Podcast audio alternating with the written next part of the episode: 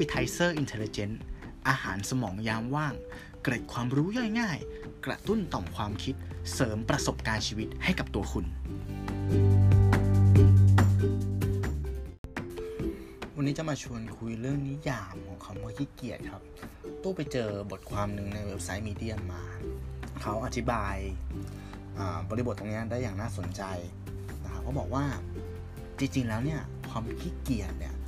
อาจจะไม่มีอยู่จริงบนโลกใบนี้ก็ได้นะครับ ย้อนกลับไปที่ความหมายก่อนครับคำว่าความขี้เกียจ laziness เนี่ยถ้าแปลเนี่ยมันหมายถึง การที่เราหลีกเลี่ยงที่จะพยายาม หรือลงแรงในการทำอะไรบางอย่าง ซึ่งความเป็นจริงแล้วครับ ต่อให้เราไม่อยากทำอะไรบางอย่างหลายครั้งอะ่ะเราต้องใช้ความพยายามหรือการลงแรง เพื่อที่จะหลีกเลี่ยงในการที่จะไม่ทำสิ่งนั้น นั่นแปลว่าจริงๆเราจะไม่ได้ขี้เกียจนะครับ แค่เราไม่อยากจะทำมันนะครับ พอพูดแบบนี้ครับ ในบทความเนี่ยเขาก็เลยบอกว่าหรือจริง ๆ แล้วการที่เราเนี่ยมองคนอื่น หรือไปตัดสินเขาอะว่าเขาเป็นคนขี้เกียจอะนั่นอาจจะเป็นการกระทำที่ขี้เกียจที่สุดบนโลกใบนี้ก็เป็นได้ นะครับ การที่คุณไปบอกว่า เฮ้ยทำไมคุณขี้เกียจจังเลย นั่นแหละคือคนพูดอะขี้เกียจ ขี้เกียจเพราะว่าไม่ลองวิเคราะห์ก่อนว่าสาเหตุที่เขาอะไม่ทำกิจกรรมกิจกรรมนั้นที่คุณคาดหวังว่าเขาจะทำอะมันเกิดจากอะไร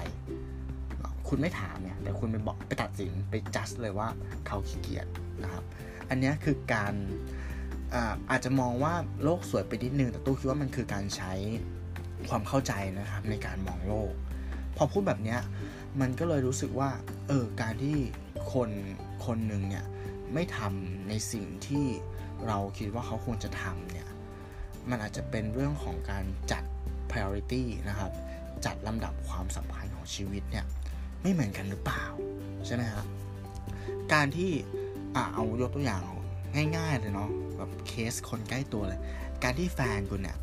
เขาไม่ทำความสะอาดบ้านอย่างเงี้ย แต่เขาดันเอาพลังของเขาเนี่ยไปดื่มกาแฟ ไปเล่นเกม หรือไปอ่านหนังสือเนี่ยมันอาจจะไม่ได้ขี้เกียจไงแต่ว่าเขาอะให้ความสำคัญกับการทำกิจกรรมตรงนั้นมากกว่า แล้วการทำความสะอาดบ้านเนี่ยมันจะอยู่ใน priority ลำดับที่แบบ8หรือ 9 ในแต่ละวัน ดังนั้นถ้าเขาทำหนึ่งสองสามสี่ห้าแล้วมันหมดวันแล้วอะเขาก็เลยไม่ได้คิดว่า จะต้องใช้แรงนะครับ มาทำกิจกรรมที่มันไม่สำคัญหรือมันน่าเบื่อสำหรับเขานะครับ ดังนั้นครับเนี่ยการที่เรารู้สึกว่าอีกคนหนึ่ง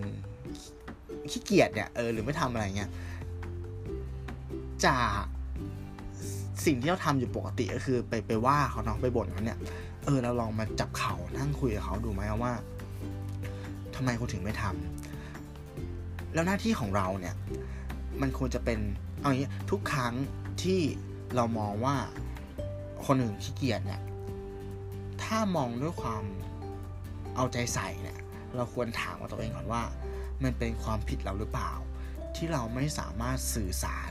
ให้เขาเข้าใจได้ว่า สิ่งที่เราต้องการให้เขาทำเนี่ย มันมีความสำคัญและมีความหมายมากแค่ไหน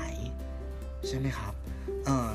อย่างอย่างที่ผมเคยเจอเคสของตัวผมเองเนี่ย ผมมองว่าผมอาจจะเป็นคนที่ อาจจะล้างอาจสมมติล้างจานไม่สะอาดอย่างเงี้ยอ่าคุณคุณคุณล้างจานไม่สะอาดคุณคิดว่าการล้างจานมันเป็นกิจกรรมที่มันน่าเบื่อเป็นกิจกรรมที่จ้างใครมาทำก็ได้ จ้างแม่บ้านมาทำก็ได้เงี้ยแต่ถ้าคุณอยู่ในธุรกิจอาหารอย่างเงี้ย การล้างจานไม่สะอาดเนี่ย ถ้าเกิดมันมีคราบอะไรติดไปเนี่ย ลูกค้าคุณมาเห็นตอนทานอาหารเนี่ย คุณอาจจะเสียลูกค้าคนนั้นไปเลยก็ได้นะ เห็นไหมครับอันนี้คือการอธิบายให้ อันนี้ผมก็โดน โดนหุ้นส่วนผมเนาะ เออ ติติงมาฟีดแบ็มา แล้วมันก็เออ พอได้ฟังเนี้ย มันก็ถึงเข้าใจไงว่าเออ ไอการล้างจานให้สะอาด การเช็ดภาชนะให้มันสะอาดเนี่ย นอกจากทำให้มันมันไม่มีคราบเหลือให้ลูกค้าเห็นแล้วก็เกิดเป็นความรู้สึกแย่ๆแล้วใช่ไหมครับ การที่มันบางทีอะถ้าล้างไม่สะอาดมีคราบที่เรามองไม่เห็นเนี่ย เราเอาขนมหรือเอาอะไรใส่เข้าไปเนี่ยมันจะทำให้ของที่อยู่ข้างในอะเสียเร็วขึ้นครับเพราะมันมีสิ่งที่มันปนเปื้อนเนาะมีคราบเก่าๆอยู่เนี่ยเนี่ยมันก็คือการอธิบายให้เขาเข้าใจว่า เออไอกิจกรรมที่เขามองมันไม่สำคัญเนี่ย จริงๆแล้วมันมีความสำคัญนะ มันมีความหมายซ่อนอยู่นะมาจับเข่าคุยครับ แล้วก็เออให้เขาอะ priority ใหม่ได้ไหม จัดให้ความสำคัญของมันเนี่ยกระเถิบขึ้นมาได้ไหม อย่างเงี้ยครับ เนี่ยมันคือการเอาความ เอาความเป็นมนุษย์เนาะ เอาความเอาใจใส่อะเมื่อเกิดปัญหาขึ้นมาเนี่ยอย่าเพิ่งรีบไปตัดสินเขาว่าเขาขี้เกียจแต่ว่าเออลองคุยกันก่อน ลองอธิบายกันก่อน พูดกันด้วยเหตุและผลแล้วให้เขาเข้าใจเนี่ย ผมมองว่ามันอาจจะดีขึ้นนะ ดีขึ้นมากหรือเปล่าไม่รู้ แต่ว่ามันดีอยู่การที่เราไป just ไปรีตัดสินเขาว่า เขาเป็นคนขี้เกียจแน่ๆนะครับ ขอเสริมอีกประเด็นนึงก่อนจบสองสามวันนี้ผมได้คุยกับคนที่เขาเลเบลเขาตีฉาบตัวเองว่าเขาเป็นคนขี้เกียจเป็นคนโง่เออเขาเป็นคนโง่เขาบอกว่าเขาโง่เพราะว่าเขาอะเป็นคนขี้เกียจที่จะใช้ความคิด อันนี้มันก็ผมมองว่าในมุมผมนะผมมองว่ามันเป็นกับดักทางความคิดอย่างนึงนะ คือ มนุษย์เราอะ มันไม่ได้ชำนาญไปสทุกด้านเว้ยเออการที่เราไปอยู่ในบริบทที่มันต้องใช้องค์ความรู้หรือวิธีคิด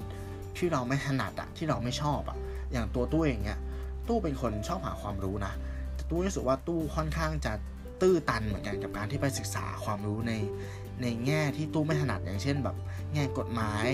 แง่การเมือง แง่ศาสนาที่มันลึกแกเรารู้สึกว่าเอ้ยเราอ่านแล้วเราไม่ in อะเราอ่านเราไม่ get อะเราอ่านเราแบบหัวไม่ไปอะแล้วมันก็ขี้เกียจใช้ความคิดอะแต่กับการหาความรู้ในเชิงอื่นอย่างเงี้ยเรากลับไปได้เร็ว เรา get มันเร็วอย่างเงี้ยนึกภาพออกใช่ไหมครับฉะนั้นบางครั้งอะการที่คุณมองว่าคุณเป็นคนไม่ชอบคิดมองว่าคุณเป็นคนโง่เนี่ยเอ้ยลองหาอะไรที่มันชอบก่อนไหม ก็ลิงก์ไปเรื่องของการหา passion แหละเออ คืออะไรที่คุณคิดว่าคุณคุณมีความสนใจ มีความรักกับมันเนี่ยเออแล้วก็ลองใส่พลังกับมันดู ผมมองว่าถ้าเราหามันเจออะมันก็จะเป็นเรื่องที่เราทำได้ถนัดเราสึกว่าเราอยากจะคิด อยากจะทุ่มพลังไปกับการนึกถึงมันอะใช่ไหมครับ นั่นแหละครับคืออย่าไปติติงว่าตัวเองอะเป็นคนโง่เพราะตัวเองเป็นคนขี้เกียจนะครับขี้เกียจที่จะคิดนะครับ ก็เนี่ยแหละครับก็คือ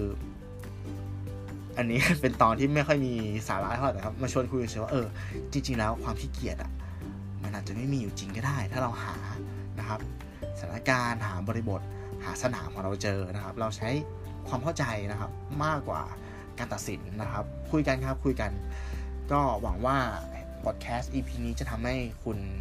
สามารถปรับความเข้าใจเนาะกับตัวเองด้วย แล้วก็กับคนรอบข้างด้วยได้ดีขึ้นนะครับ ขอบคุณที่ฟังกันถึงตรงนี้ครับ ขอบคุณมากครับ